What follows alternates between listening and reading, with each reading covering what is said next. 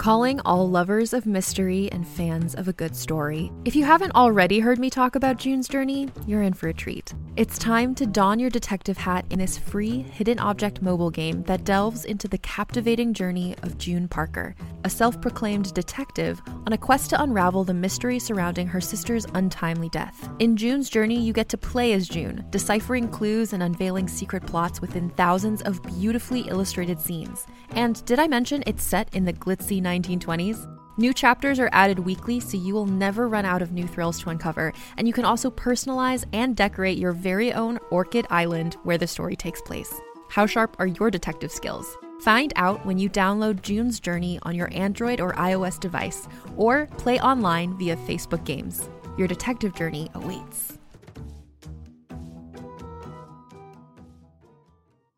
Hey there, it's Rachel Ballinger, and I am thrilled to invite you to Rachel Uncensored, my podcast where I get real with my friends and celebrity guests, where we talk about all sorts of topics. From personal stories to hot button issues, we cover it all. New episodes drop every Wednesday, so make sure you tune in on Apple Podcasts, Spotify, or wherever you listen to podcasts. Trust me, you won't want to miss out on the fun and candid conversations we have here on Rachel Uncensored.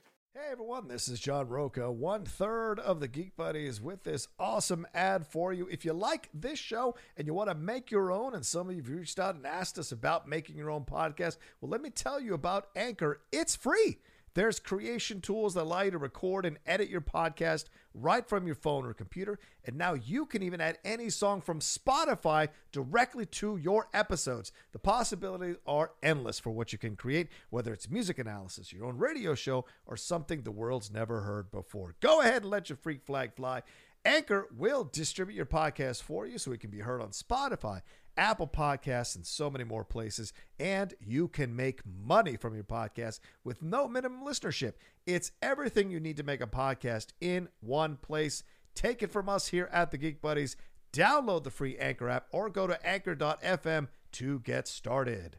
Now, on with the Geek Buddies show.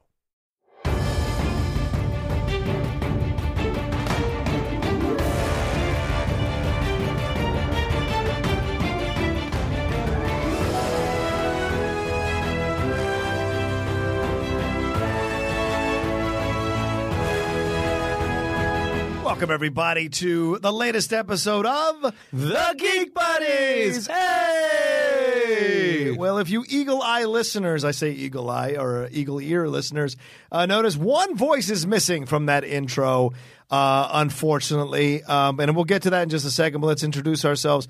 Hi, I'm John Rocha. I'm a, uh writer, producer, and host over at Collider, co host of the Top 10 show and the Cinephiles. Uh, and uh, to uh, directly across from me is. Michael Vogel, uh, writer and producer of animated TV shows and movies, and uh, it is just the two of us here. It is. It is. Uh, we have no Shannon McClung this week, but we have he has a really good reason. A really good reason we cannot talk about, but that both of us are extremely happy. Uh, yeah, he Shannon, as as you might know from listening to every episode of the Shannon of uh, the Shannon The McClung Shannon show, McClung Show. the Shannon McClung show, uh, he he's he's had lots of roles in TV and He film. has, He- in the past, He yes. lets us know uh, what they are, and he is currently off uh, shooting another one. Yes. So uh, he booked something and he could not make it this week. So we are very happy for him. So let's give Shannon a big Geek Buddies congratulations. Um, Congratulations. congratulations. Um, and it's yeah. So it's just me and Johnny this week. That's right. You're going to get the sterling uh, uh, conversation between me and Michael Vogel. This is going to be a lot of fun. You know, this is what we did for years.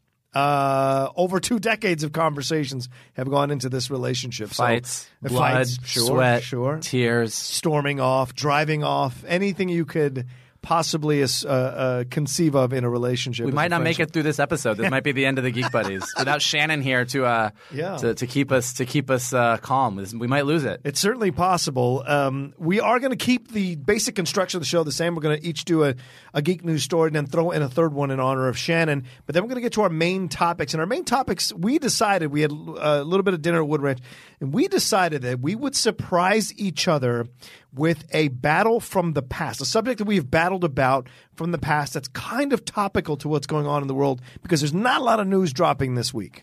Basically, I was really mad that I missed out on this whole trial of John Rocha Goonies situation When you were out, because you were doing because I was off drinking rosé on uh, on a on a on a dock somewhere, which is not as good a reason as Shannon. But I missed out on this and listened as you ran circles around McClung. How dare you? Uh, he gave a good fight. He did he though? I thought he did he though? I came out in the end. So yeah, so I have my uh, Rocha battle topic ready for the ready ready for the show. So I'm I'm ready for it, but after the geek news. Oh, don't worry. I got one for you, too. All right. Let's jump into this thing. Well, the first uh, thing we should talk about, uh, speaking of geek stuff, is Andy Serkis. Um, I know it's been talked about in a couple other places, but I thought we should uh, kind of discuss it ourselves, our unique perspectives on this um, idea that he is stepping into the director's chair for Venom 2, replacing uh, Ruben Fleischer, I think, Yep. to step in and do Venom on the heels of Venom making like $850 million worldwide. Tom Hardy's coming back. Well, we assume Woody Harrelson will be back as Carnage because we got teased uh, with that at the end of the last uh, uh, uh, installment, and Michelle Williams possibly coming back as well. I mean, what do you think? What do you think of Andy Serkis, the director? What are, what are your Well, thoughts here? Here's my feeling on it: is I don't, I haven't seen enough of his resume, two films, to hand him uh, a second installment of this massive franchise now because of how the first one did. That is supposed to also kind of keep this idea of this Spider Verse, in essence, going at Sony, right? Uh, I also think it's a dangerous job to take for Andy Serkis. Because that first film, which is not a good film, I don't care what anyone says, it's got its quirks or it's interesting, whatever, it still made over $800 million worldwide. And if you step in to take over and do the directing on the film, and it makes like 600 million worldwide or 700 million or 500, it isn't received as well because for whatever reason, either you didn't do a good film and it didn't get gravitate with audience, or you did a good film and it still didn't connect with audiences, like Bumblebee didn't to the to the extent that the previous installments of Transformers did. Then how do we assess you as a director, and then how do we assess the film? I mean, let's be real. Yes, Venom made eight hundred million dollars. Yes. It, like you said, it is not a good movie. No. So really, could Andy Serkis do any worse? Oh, that's a good approach. I like that. I mean, he's coming in. Uh, you know, I mean, he's got a lot of geek love. we all we all love Andy Serkis. We do. We all we all love Gollum. We all love Caesar. Like we love the work that he does. Uh, we love Klaue and Black Panther. Like he's he's done a lot of really fun stuff. He's kind of the. Uh, you know the um, the spokesperson for mocap Yep. technology and mocap actors. Absolutely. Um, and I think that Venom is such a horrible movie that um, I mean, you could have a monkey direct it and it would probably be better. And they literally do have a monkey directing it. Oh. well, It's yeah. Caesar. Like so, like we're good to go. um, yeah. So I think I think it.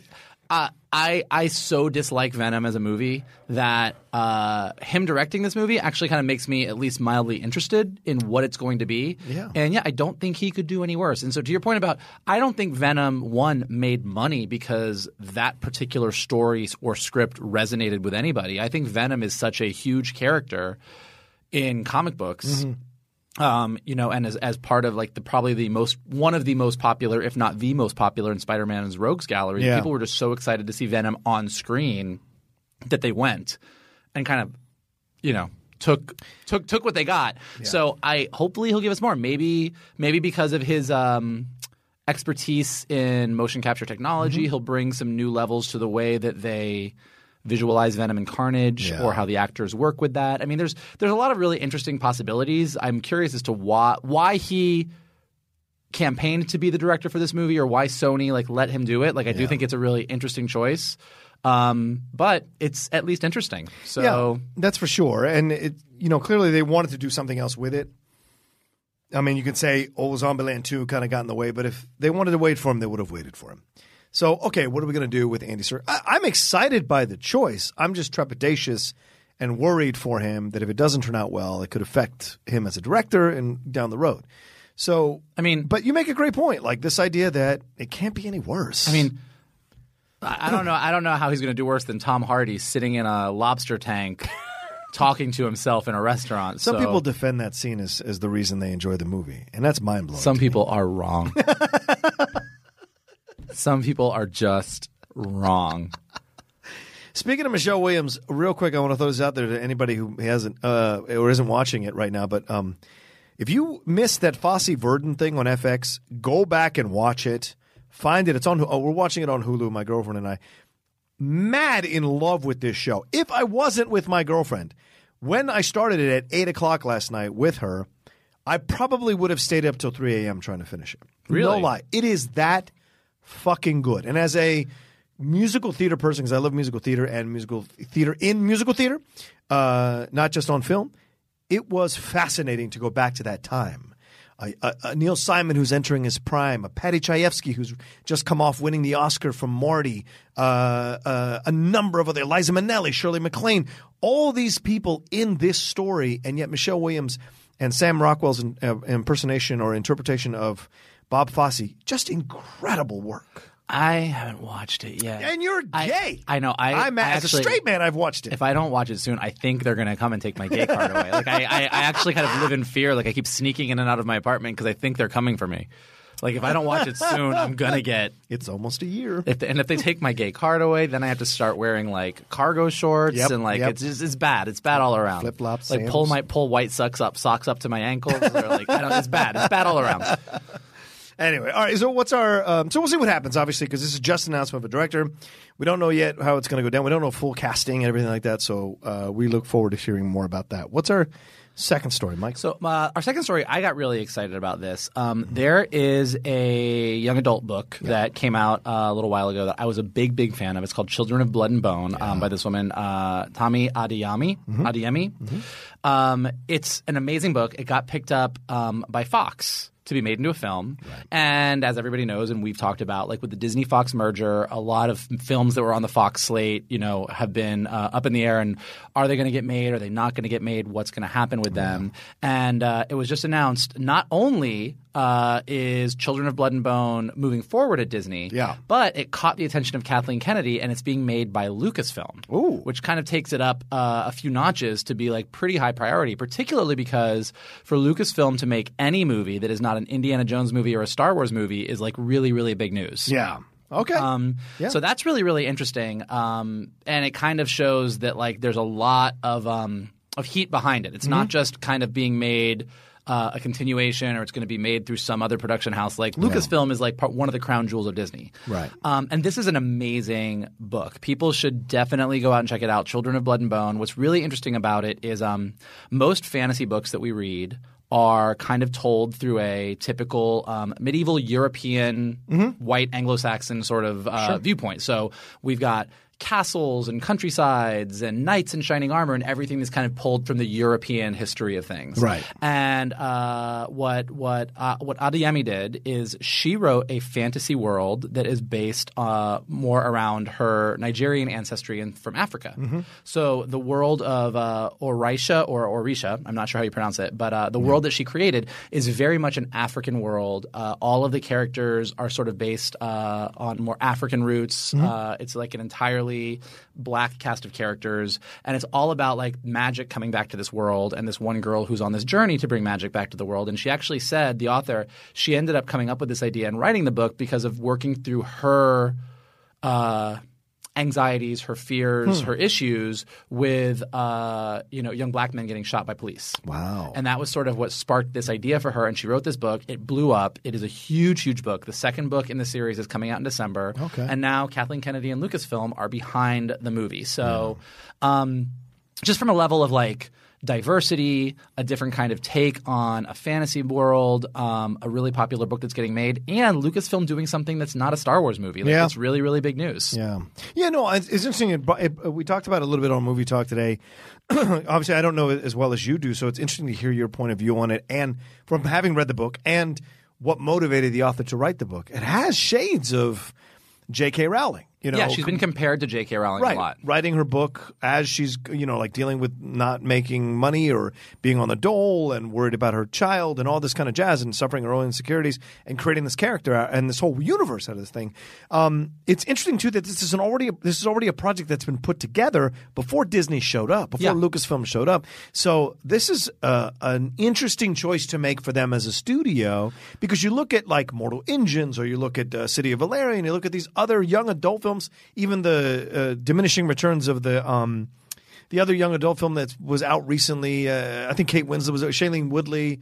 All of them were a part Oh, of the it. um um um yeah, exactly. that one. yeah, right, exactly. Uh, and the Divergent stuff, all, all that. It, it, didn't. You know, I don't know how much space there is in the world. f- I mean, the film for this kind of sh- uh, couple story. things couple things that i would say uh, having read a lot of those young adult books uh, this is better the book is better. Fair. so first of all the book um, is a lot more interesting. You know i mean we sort of got to that point uh, after hunger games came out and blew up so big that we got like every single version of young female character in future dystopian society makes discovery falls in love with boy has to do this and this and this. The world has now changed forever. And what's really great about children of blood and bone is that it's at the same it, it's it's at the exact same time both totally different than anything you've read before mm-hmm. and completely familiar. Like it, it, it follows all of those great things that you love about any of these books about a hero's journey. Here is a world where there's this oppressive force that is keeping a group of people down. Mm-hmm. And it's about this one young girl who is the key to unlocking magic and bringing back things the way that they are. And she's scared and she's afraid. And it's her and her brother mm. and this young woman, and they're being chased by this the, the prince of the kingdom. And it's like it's got all the hallmarks of an epic fantasy that you love in a world that is unlike anything we're used to reading because like I said it's not the typical fantasy wizarding world. It's a completely different world. And uh, and she writes about the world so um, so wonderfully and beautifully. Like you feel that you're in this world. And even, you know, one of my favorite things as a nerd um, is when you get a fantasy book and you open up that first page and you see the map. So whether it's like Middle Earth in Lord of the Rings or Narnia or whatever, like you have that map. And the second that you open up this book and you look at the map, you're like, oh, this is the, it's the jungle and it's the forest and it's the rainforest and like you're in these villages and it's just it's it's written in a way and it's great. I mean, you know, as we talk about when we talk about diversity uh, and um, you know representation it's always important like you know as as someone a part as part of the lgbtq community i love seeing gay people represented. And if you are um, black you love to see black people represented. If you're mexican if you're latin if you're muslim like seeing yourself represented is important. Yeah. but i think what was also great about my experience with children of blood and bone is diving into a book and experiencing a world that is so different from my world was actually really exciting. And I think that's what's going to make this stand apart from all of those other movies that you're talking about, where it's kind of like a primarily white cast with a white protagonist who's kind of doing this thing. Like, this is going to be a completely different thing. Okay, well, let me counter with A Wrinkle in Time. Right? That was a black director, Ava DuVernay. You had a black lead, female lead, young girl, and it didn't, it really wasn't that good of a movie. So, do, do the factors here give you more hope? Yes, here's my counter to that. Okay. This is this could be an entire conversation for another course, day. of course, of Uh, I think Ava DuVernay did some amazing things with Wrinkle in Time. I think Visually, yeah. visually, I think visually it was a beautiful movie to look at. I actually read Wrinkle in Time because I'd never read it, so I actually read the book uh, before the movie came out. Mm-hmm. Okay. I read it while I was on a gay cruise, so I partied and I was literate. Um, but I read Wrinkle in Time, and here's the problem with Wrinkle in Time. Wrinkle in Time is an inherently religious book. Yes. It is very religious. Mm-hmm. Um, and the choices that were made, which I don't think were the wrong choices, Right. were to sort of pull back on a lot of that in their in this version. Mm-hmm. But I felt like they pulled back on that and didn't really replace it Ah. With anything. Right. Um, Children of Blood and Bone doesn't have those problems. There's no issues that you need to sort of work around. Okay. And Wrinkle in Time had that, and I think that's where you get to the end of Wrinkle in Time and you're like, what? And it was really fresh in my mind because I'd read the book, so I saw what was happening and I knew what they were going for, Mm-hmm. and I could also see like, oh yeah, you took God out, and uh, we didn't really fill it with anything, and this is problematic. So I think that's the thing. So it'll be interesting to see. Yeah, I agree. I agree. And certainly young adult is where people think they can make money and launching a franchise is really important. But I've seen so many fail that you hope this one maybe works. Yeah, You know? I, I mean, I think that, like I said, I, I highly recommend anybody to just go to Amazon right now and click on that book and get it. Uh, it's a wonderful read, Okay. and uh, and so I think it's it's really good source material, and I think Lucasfilm is gonna Yeah. hopefully really like you know go to town with it. Yeah, yeah, we'll see. Uh, all right, um, speaking of diversity, our last geek news item, which is really not a news item necessarily, but it's just a conversation, real quick, about some Geek rumors. that should be a thing. That should be a thing. Um, I heard some stuff in the wind in, in interactions and conversations with people. just pictured you like going outside of Collider and just standing on the roof as the wind blows as you're just like picking things up like Rafiki in The Lion King. Yeah, with lines this time, not like the live action one where he didn't have any lines till near the end. Um, yes, uh, there have been some some stuff being kicked around. I've seen on boards, uh, message boards, also on Twitter, and then possibly in conversations with other people who might know. And the wind. And the wind, yes, uh, uh, the colors of the wind. Uh, this idea that three names have popped up for certain roles in both Marvel and DC, and they've been kicked around possibly as maybe happening. And uh, one I saw was John David Washington from Black Klansman, the lead Black Klansman, or if you watch Ballers, he's leading Ballers. Uh, aside from The Rock, he's the player that's the lead. Uh, he is Denzel Washington's son, um, but they're possibly considering him for the role of Two Face. Uh, Harvey Dent. Right, right. The other one I heard was Mahershala Ali. There was a lot of rumors that he was being looked at for uh, the Riddler. Um, and now there are rumors that he might be being looked at for Commissioner Gordon. And then I heard another or saw another thing where on the Marvel side they were looking at Giancarlo Esposito of um, Breaking Bad fame, of the Jungle Book fame, if you recognize his voice, and of course Spike Lee, Do the Right Thing, number of Spike Lee films that Esposito appears in, um, as uh, Norman Osborn in the spot in the next installment of Spider Man. So three black actors of different ages, um, for roles that are typically white. If, if any of these come true, or all of them come true, or some of them come true, what are your feelings about them being considered for these roles? I think a few things. I think all three of them would be great choices for those roles. I mean, I think just hands down, like that's just great casting across the board. Yeah. The Mahershala Ali one, I question only because don't Marvel and DC have some non-compete clause? I mean, if he's Blade, can he also be Commissioner Gordon? Laurence Fishburne Like- has been in both universes at the same time. Perry White. Oh. And in um, whatever there was in the Marvel side of things, in the yeah, in Ant Man and Wasp. Ant Man and the Wasp, yeah, as Giant. Yeah. I uh okay, good point. I think that I think that both those roles that he was Yeah. that he that he was uh that he portrayed are not quite on the level of Blade and Commissioner Gordon. Right, good point. That being said, I wouldn't be mad at it. Right. Like like if I get to go see Mahershala Ali be an amazing Commissioner Gordon and get to go see him be Blade, like I'm I'm down. I'm in for it. Yeah. I mean, I think the I think the internet will probably do what the internet always does. Right. Um and go crazy. Uh, SJWs. yeah. So, oh, diversity for diversity's sake. Blah, blah, blah, blah, blah, blah, blah, blah. Um, and make me go crazy and make my head hurt. Um, but but I think that they're all great. I think that probably the thing that makes me the most excited about all of that is Yeah. that they're just looking for casting for Norman Osborn. yeah. You know what I mean? Yeah. Like I think that we've they've done such a good job of uh, taking third tier villains in Spider Man or you know bottom of the barrel villains in Spider Man and making them awesome. Yeah. That to take this Spider Man franchise, which I think is arguably the best of all the Spider Man we've had, Absolutely. and uh, Except for the uh, Spider Verse. right, um, and then just finally giving us a Norman Osborn. Like I think that would be especially like with Tony having died. Yeah. So like having lost that mentor character and Peter kind of finding a new mentor in Norman Osborn, like I think that's just exciting. Yeah. But yeah, like I don't it's like it's really funny. Like I I don't get um and and I don't mean this like, oh, I'm so I'm so woke or whatever, but like it I I don't care what color they cast any of these Sure. characters. Like I, I literally could care less. I care about like the actor or actress, uh, you know, what they've done, are they right for the role? And like these guys are all right for those roles. Yeah. And I think that's what's inherently wrong with that. Oh, damn SJW argument is that they're not putting in just any black actor into these roles or Latino actor or woman. They're looking for the best quality, good actor, great to actor to put into these roles to give it a new dynamic, a new interesting way to go. We've seen Commissioner Gordon multiple times. If Mahershala Ali plays Commissioner Gordon to a young Robert Pattinson's Batman, that's exciting to me. there's so much to Yeah. play around with with those guys, you know, and especially with Mahershala Ali's voice and his presence, his demeanor. He can play like we saw in Moonlight. He can be a very like warm, vulnerable, caring guy to a younger soul. What would that be like with Batman and the detective stuff they want to explore?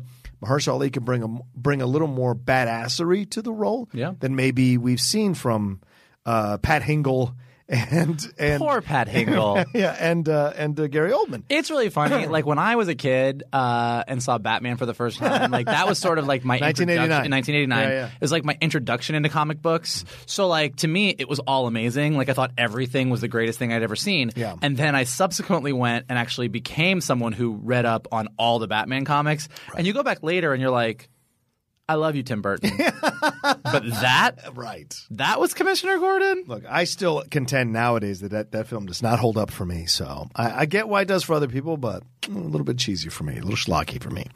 Um, the John David Washington, I know I just said they're picking great actors. John David Washington, I think, is still on the ascendancy as an actor.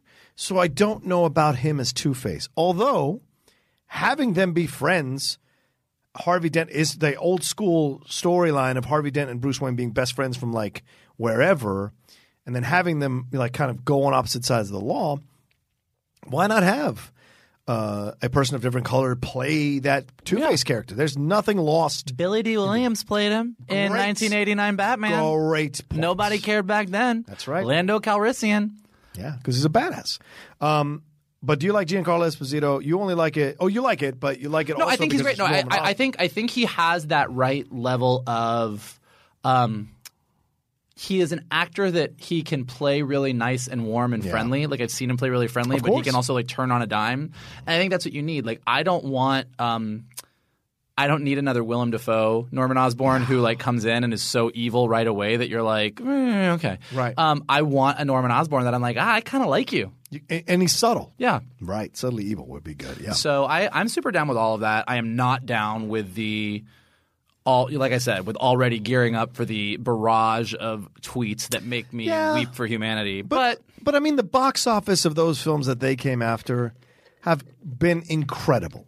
So to me, that uh, anti SJW minority and mi- ironically minority uh, speaking and shouting out is irrelevant. And I think the cacophony of voices will the volume will get lower and lower as this as as these studios stick to their guns, move forward, create this content, and generate money. Yeah. So that to me is you know eventually we'll be done with it as it goes along, and that'll occur less and less, which is what we all would like.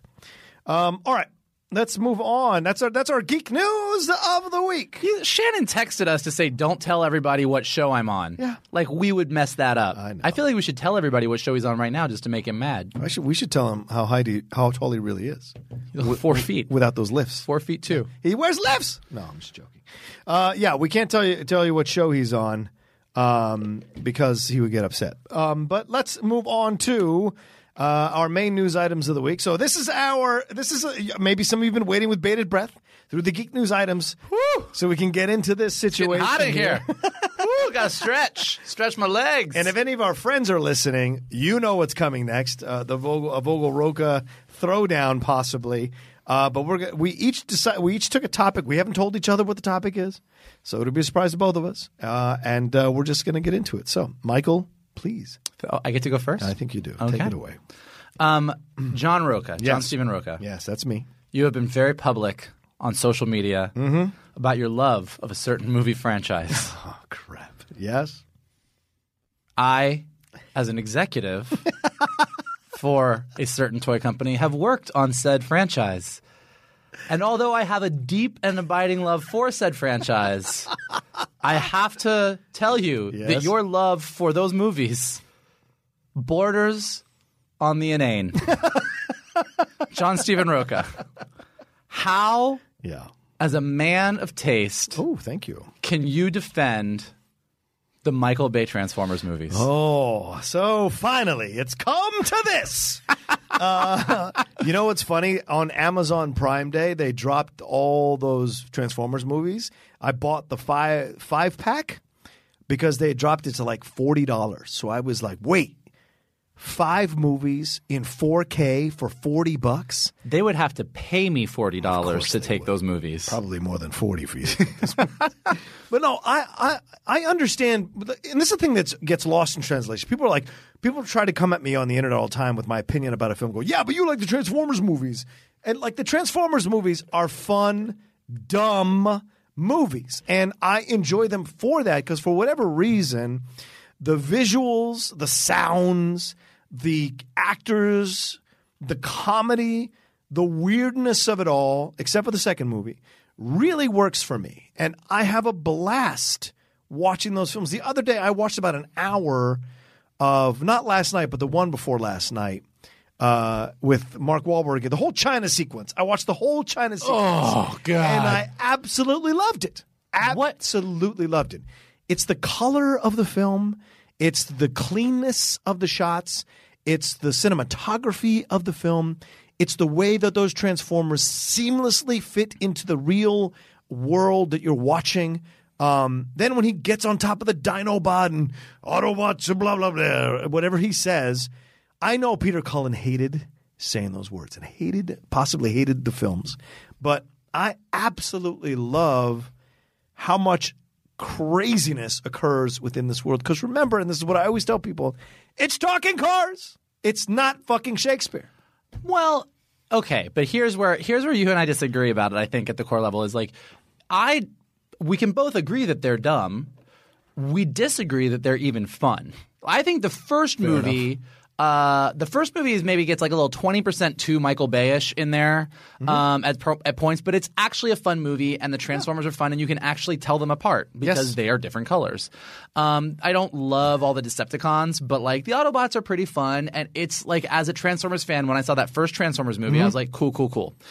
From two on, it literally just gets worse and worse and worse. Like you can't tell the Transformers apart. He is so close up on all the action that you can't really tell what's going on.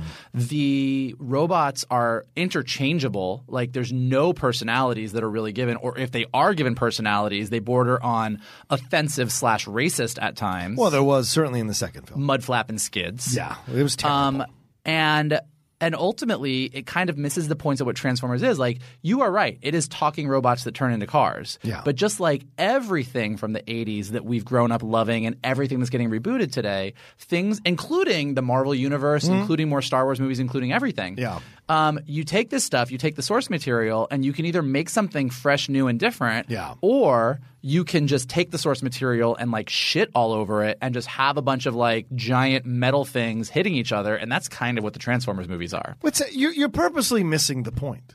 Am I? You are because the it's very clear that it is Autobot versus Decepticon for the future of the Earth, and they say it over and over and over again. The Allspark, everything is involved here. Even in Last Knight when they all Who are your favorite? Who are your favorite uh, Transformers in the movies? Optimus Prime Aside from. Optimus Prime and Bumblebee. all of them. That is a horrible, horrible answer. It's a horrible, horrible. I'll, t- I'll tell you the ones that I that get on my nerves. Although I like the idea, the John Goodman one, I I wanted horrible. right, and and the Ken Watanabe one. I really wanted both of those to be great because I like the idea of a gruff transformer with a mustache and a cigar and all that Well, kind of. Stuff. You could have had Ironhide. Right. Well, yeah, true, fair. But like, uh, but I, I don't think they 100% got those things right. Eh, that's fair. That's fair. But those, you know, oh, you're asking me to take away the two top ones that I enjoy the most. And so what's left in its place? But also, that's the problem: is in five movies, Yeah. with countless Transformers because they keep killing them, Yes. like just all over the place. That's true. Um, you know, even characters like Starscream, who actually is kind of a Shakespearean kind of character, Right. uh, is barely utilized. Mm-hmm. And I think that that's the problem. Is like I actually don't have a problem if you just want to turn your brain off and watch a bunch of robots run around. Like that's fine. Thank you. I do have a problem with two things. One, you saying those movies are fun They are fun. They are a slog. They just get hard to watch. The stories are just like ridiculous and mm-hmm. don't and barely make sense. And two, that you sort of use the excuse that the source material is so less than that it's okay that they did what they did with I it. I never said it was less than. I don't. I, It's talking cars. It's just It's talking, talking cars. I'm saying it's talking. Doesn't mean it's less than. You know what a bad talking car thing was? Turbo Teen. the cartoon about the boy that turned into a car when it got cold. That was bad. That's why we Fair have not seen a Turbo Teen movie. Fair enough. Transformers is actually like, and I think also where you I and want to go dis- back to these. Go ahead. Go ahead. Keep going. I think where you and I disagree on this is as someone who worked at Hasbro, who worked Oh, yeah. on Talk about several versions. You know, when I came into Hasbro, um, the first thing that I did is I worked with uh, Jeff Klein uh, Hmm. and an amazing team, and we did Transformers Prime. Yep. Uh, which was an Emmy award-winning sort of reboot of the Transformers show. Yep. And then That's the one um, with The Rock did the first. that's episode, where Rock right? played Cliff Jumper in the very first episode. yep, yep. And then subsequently, we also did Transformers Rescue Bots, which was our sort of younger ages Transformers show. Couldn't get on that. one. And uh, you came close. You was so John close. John auditioned for uh, for Rescue Bots and came very very close. Mm-hmm. Uh, and then after that, we did uh, Transformers Robots in Disguise, Right. which was sort of a follow up to Transformers Prime, which you did get to play a Decepticon on. I did. Yes, I did. Springload. Spring low. He was bright green and a frog, so he was very easy to tell apart, as opposed to all of the Decepticons in the awful Bay movies. How dare you? Um, so I think that as someone who worked on Transform on multiple versions of the Transformers shows and kind of worked as like went to Hasbro and sat down with the Transformers team and kind of really talked through the lore and talked through all the characters that you can use and probably knows more about Cybertron and Unicron and the Allspark and everything than I ever really need to know. Uh-huh. I watch the Transformers movies that Bay did and see everything that he left on the floor and everything he could have utilized to take the Transformers franchise and make it as compelling and interesting as Star Wars or the Marvel Universe. Okay. And it's not that. And I think that's where I get really frustrated is because I watch those movies and just see a giant missed opportunity. Okay, then well, how do you explain the fact that it made as a franchise four and a half billion dollars and was making more money every installment until this last one, the Last Knight one? How do you explain that? Okay, if the movies are so terrible as everyone seems to, you know, be on the cool kid side and claim it is, why did it make four and a half billion dollars? Weren't we just talking about Venom? Didn't you just say Venom was a bad movie? When Venom does five movie, four movies and makes four and a half billion dollars, then I will stand corrected. Venom made what did you say? 800, 800 over 800 it's like 850 something like that 850 and we both agree it's a bad movie. right it is The Transformers movies because of the spectacle because of whatever reason people went to see those but they went to go see them less and less and less. Those movies have diminishing returns. no Yes. no the movie did the, the sec, third fourth movies did better than the first and second movies yes according to box office mojo it was the last movie that the Last Knight that really fell fell apart see this is my see this, this, you, you get, you're walking into a debate with not enough bullets in your gun here All right, well here's a bullet in my gun. so to speak people at Hasbro yes who work on this yeah brand let's talk about that agree that that movie is not good. I had one, and I can't name names here, but I can tell you that after um, what was the one with the Dinobots? Yeah, Extinction. Age of Extinction. Age of Extinction. Yeah. I love how you act like you don't know which one it is. I went to uh, I flew to Rhode Island for a meeting, and I went into a room, and there was some uh, Transformers people on the Okay. Transformers team sitting there. Okay. And I was like, "What's wrong, guys? Why so glum?" And one of them looked at Why me. so why so glum? why so glum, chums? and uh, one of them looked at me and was like, "I can't believe what they did to Optimus Prime in that movie. They have crapped all over my childhood." Oh, come on. But see, then, then, but how can you do it?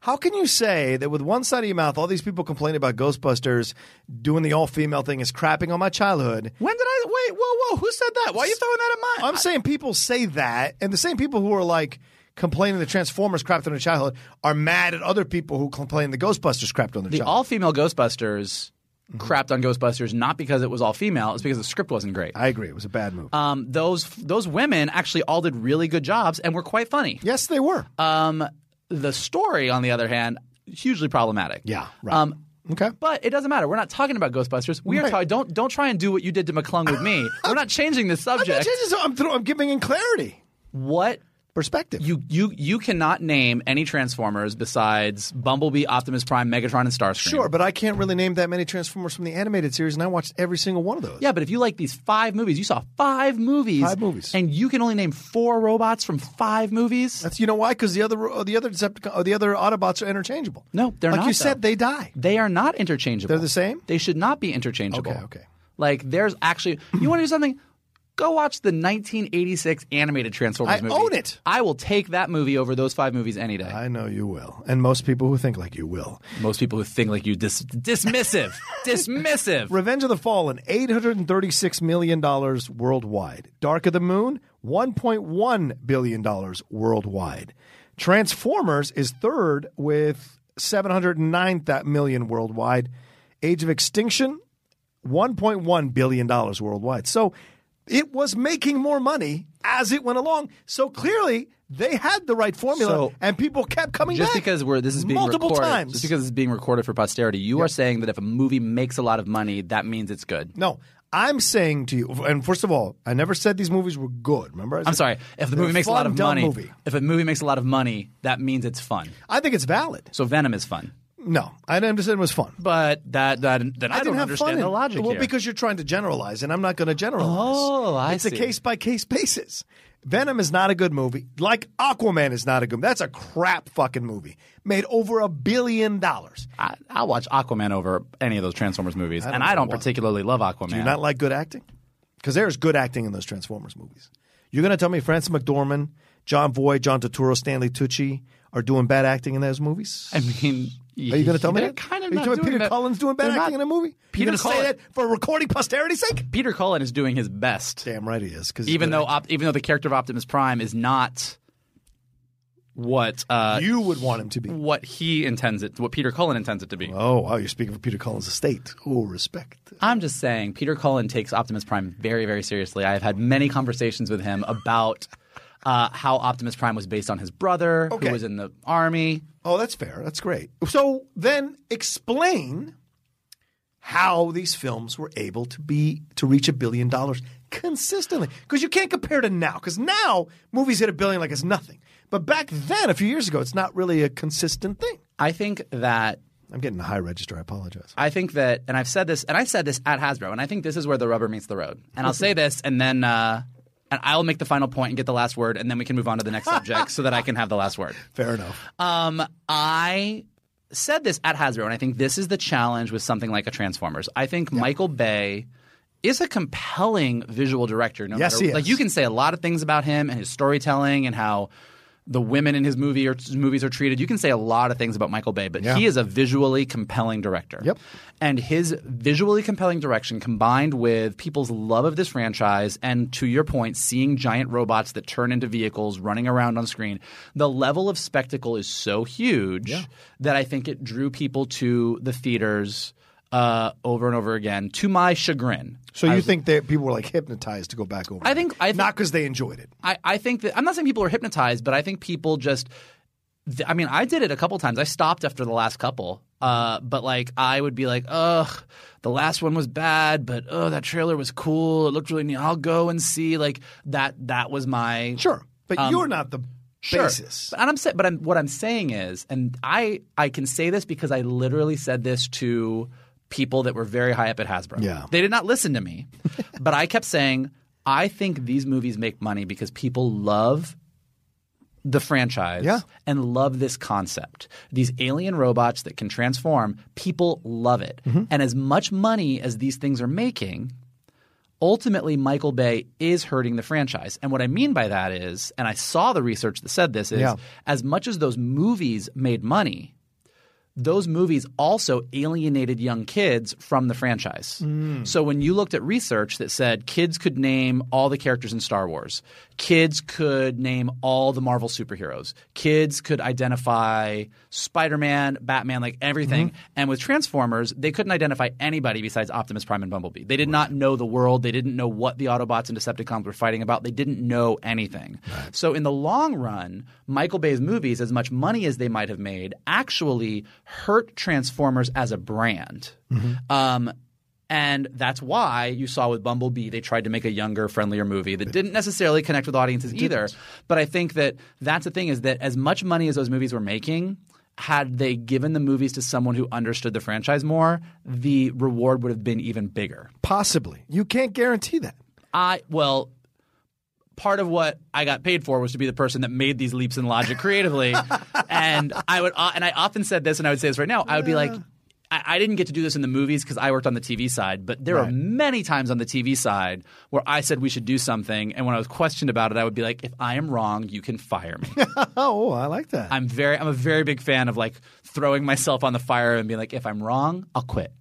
I respect that I never had to quit until I actually quit. until you did quit. Um, I know that's your last word, but I want to ask one last thing. Okay. if there have been conversations and interviews where certain people involved with the current Transformers franchise are saying they're going to make this next installment because the, the Bumblebee only made 400 and something million dollars worldwide, which in comparison with the others is, is really low.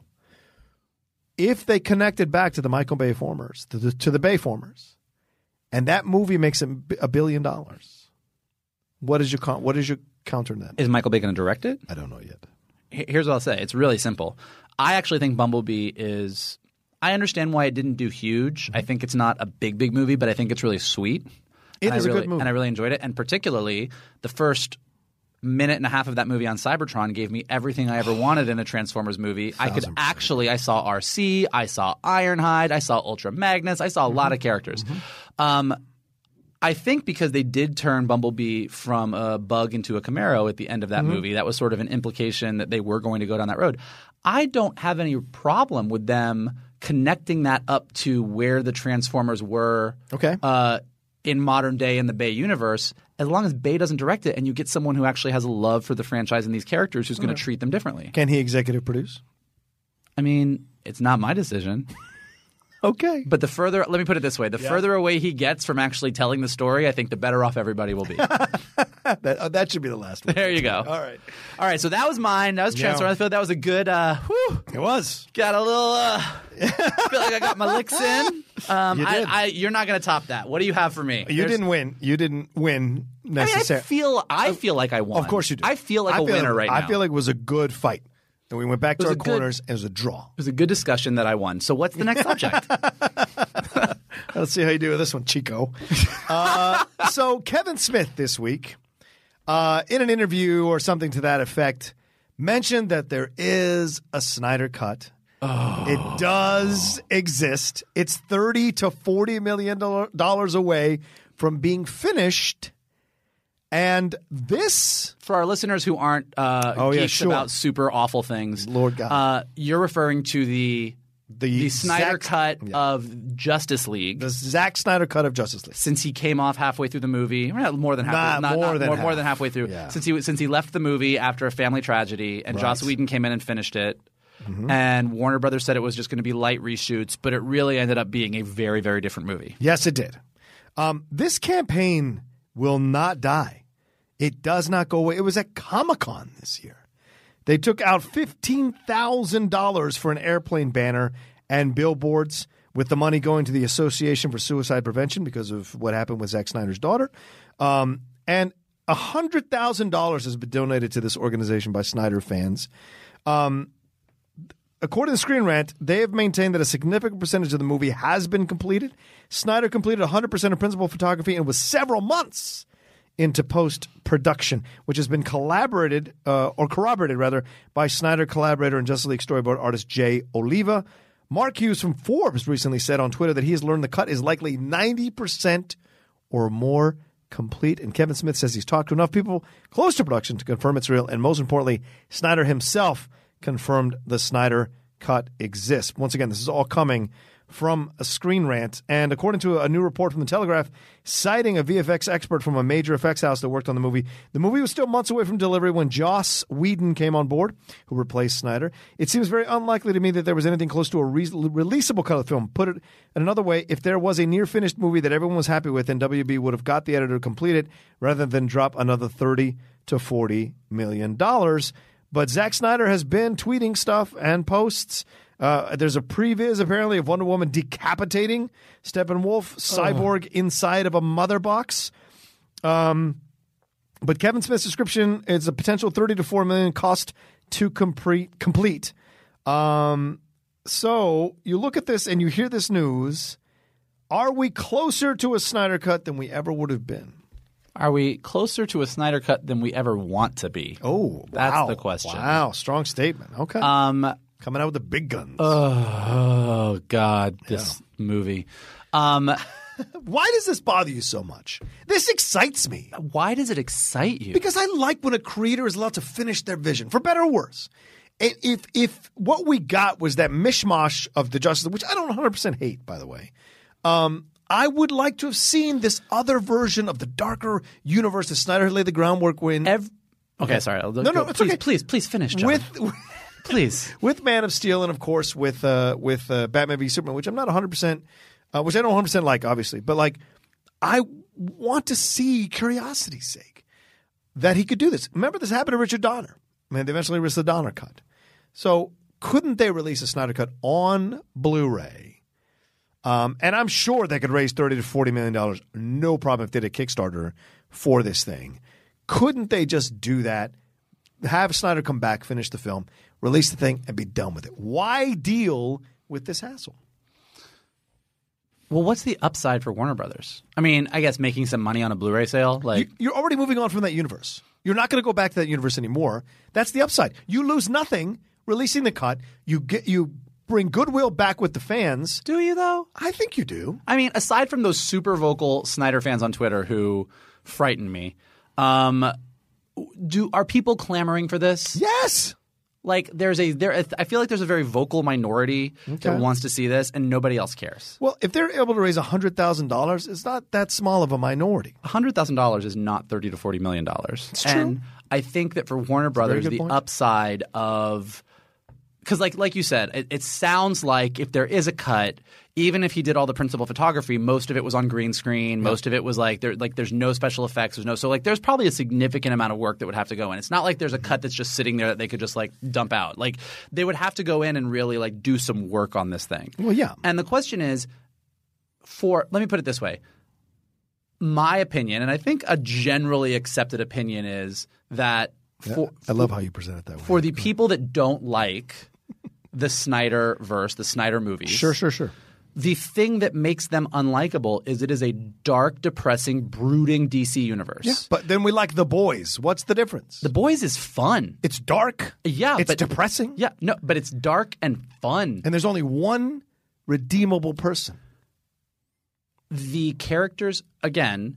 I'll, well, okay, hold on. Back up. Hold that thought. Okay. Uh, for people that don't like these movies, Man, Man of Steel came out and it was a dark and brooding version of Superman, which some people think is great. It's and not as dark as people think. It's not super dark, but it is a darker, more brooding Superman than any other version that I can think of. realistic. Superman. Yeah. That's one interpretation.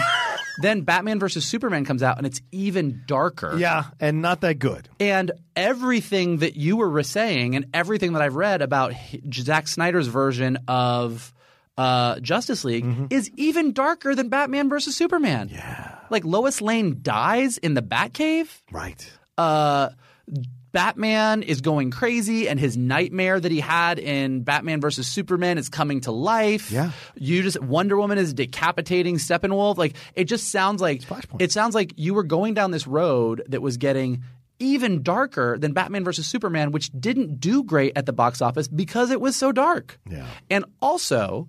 Um, in addition to that, with all the things that Zack Snyder is tweeting about and that people are saying are rumored to be in this, it sounds like it's more of a confusing hodgepodge mess. I mean, look, Batman versus Superman gave us uh, a Lex Luthor who was like, Superman's an alien, that's bad. I'm going to make my own alien. Yep. And then the big resolution of Batman versus Superman was Martha. Yeah. I mean, the movie's a mess. Yeah, I, di- I don't disagree. And everything, it sounds like he was just doubling down on his mess that he made Mm-hmm. to be even more complicated and messier in this movie. So, look, although I don't think Justice League is a great movie, Yeah. um, and it does definitely feel like two different directors pushing and pulling on each other throughout the film, um, the little bit of levity that you got out of there, the little bit of fun, Mm-hmm. I, I would watch Justice League again before I would watch Batman versus Superman, for sure. I don't disagree with you there. Um, so I just think that Zack Snyder's. You are right that any director, any creator has the right to see their vision fulfilled. oh, should have. I think that Zack Snyder uh, has proved in two and a half movies that his take Mm-hmm. on the DC universe, uh, the vast majority of people don't want. That's- and there are a few people that do. There are there are a few people. That's a ridiculous narrative. There is this there is this tiny group of people hiding in a high school gym somewhere, tweeting everything out that want to see this. This is a And aside from them, nobody else wants to see this movie. Why would Kevin Smith talk about it if he's not interested in seeing it? Kevin Smith is a big name to have attached to the situation, and all these people that were involved with the production want to, uh, uh, you know, release stuff about the movie. So, to me, I think there's a way stronger contingent than some people hovered, uh, you know, huddled in a school gym somewhere. There's more to I mean, look, there's a contingent of people that want HBO to redo the last two seasons of Game of Thrones as well. It's a ridiculous request. That's I think ridiculous Game of. Thrones is super disappointing. I'm not happy with that ending. Right, I don't right. want them to go remake it. Yeah. And I think that Zack Snyder had his shot.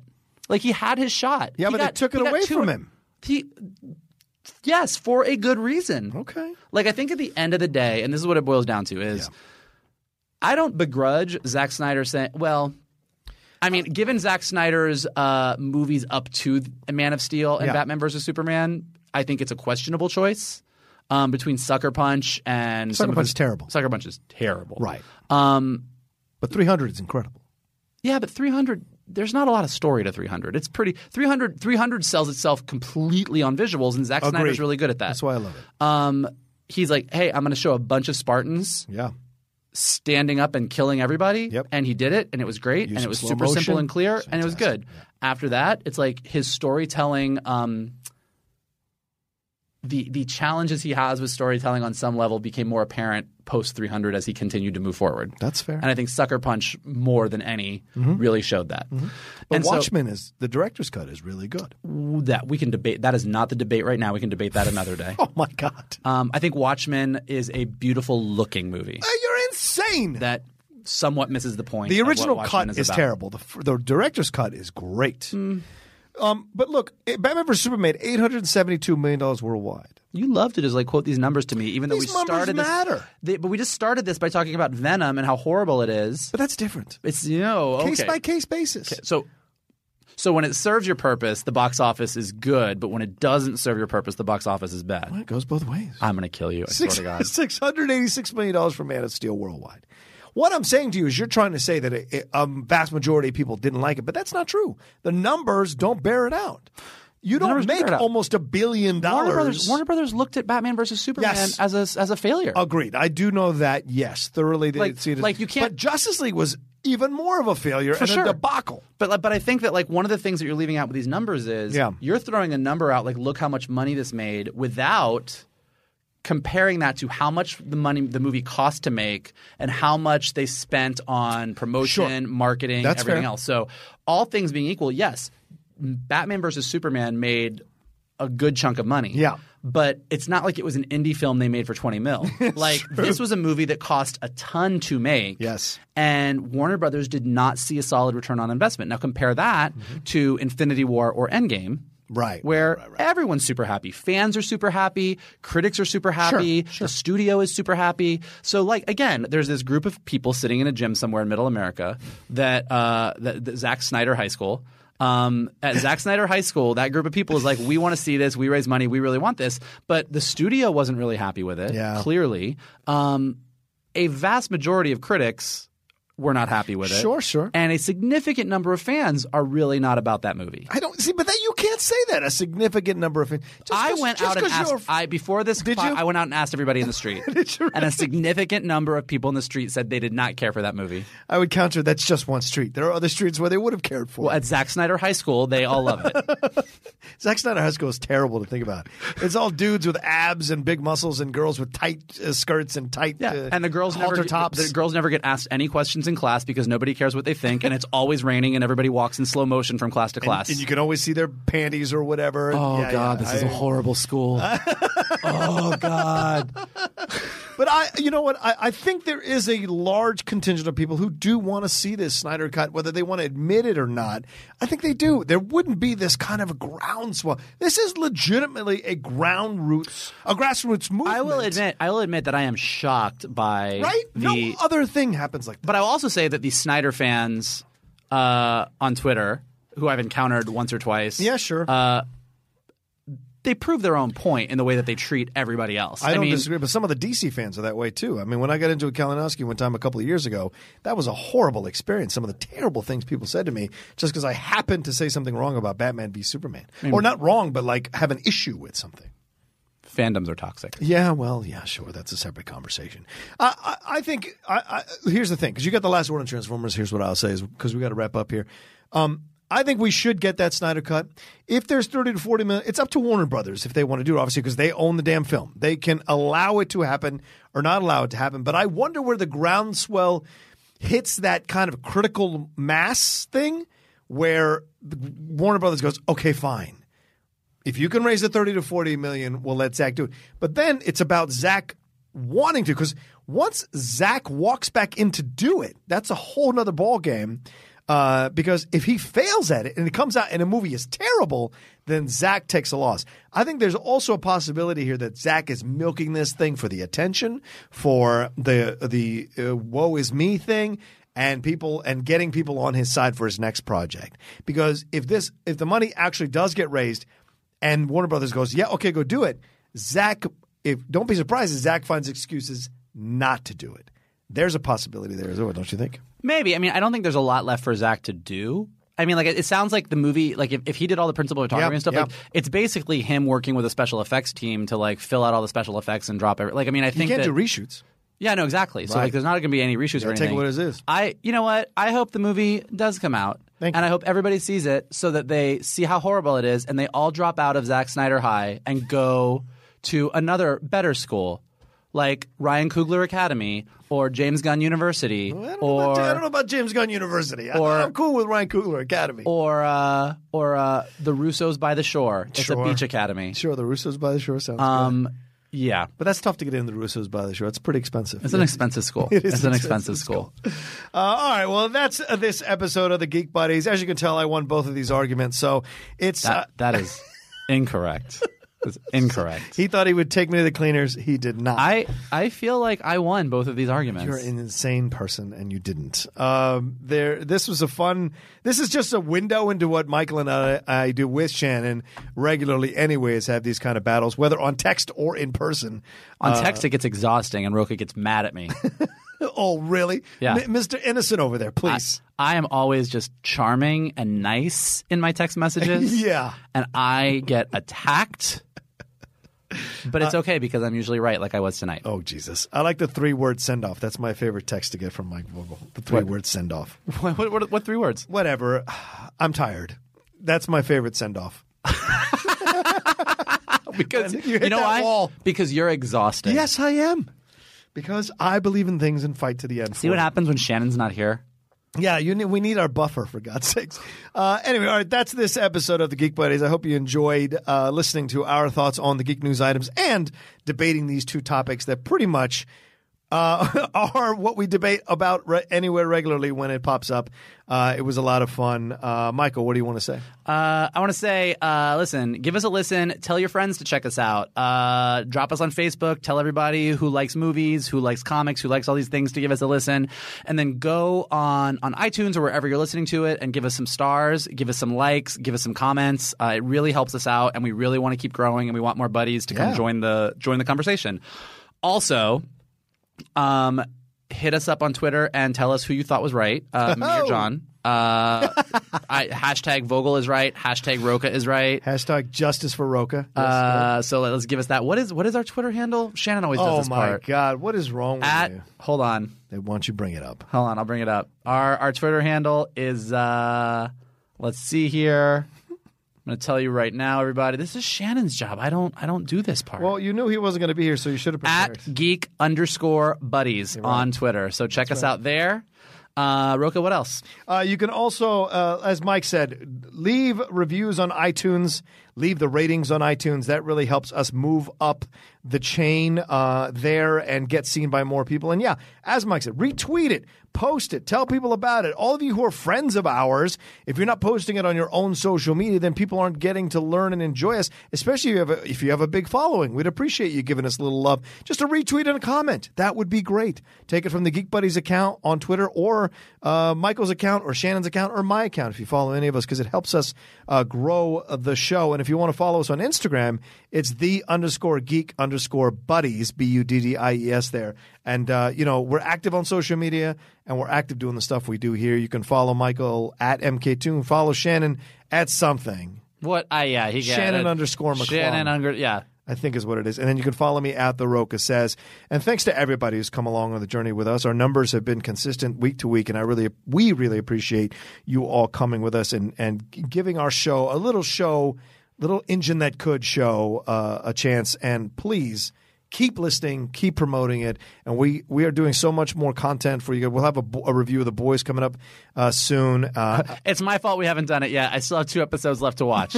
Once I finish these two episodes, we'll do our spoiler review. Uh, it's coming. Absolutely. And we're dropping this on a Thursday. So, but we have on Friday, uh, which is the next day, if you're listening to us, when we drop this thing, we're going to drop the uh, spoiler review for Once Upon a Time in Hollywood. It's been a couple of weeks. We don't necessarily like to drop spoiler reviews the week of films coming out. I know there's a lot of you that take your time getting the movies. So we want to drop them after a week or two uh, that they've been out so that you can enjoy the movie and then listen to our review. All right. Thanks, everybody, for watching or listening to us uh, this week. And we will see you next time on The Geek Buddies. Hey!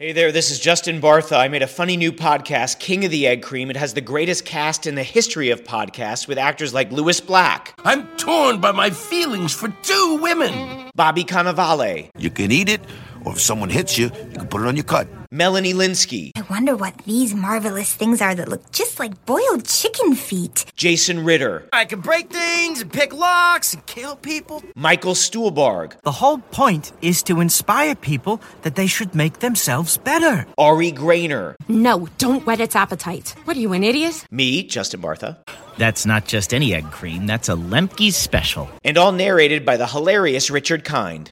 This is the story of Harry Dalowitz and how he rose from nothing to become New York's King of the Egg Cream.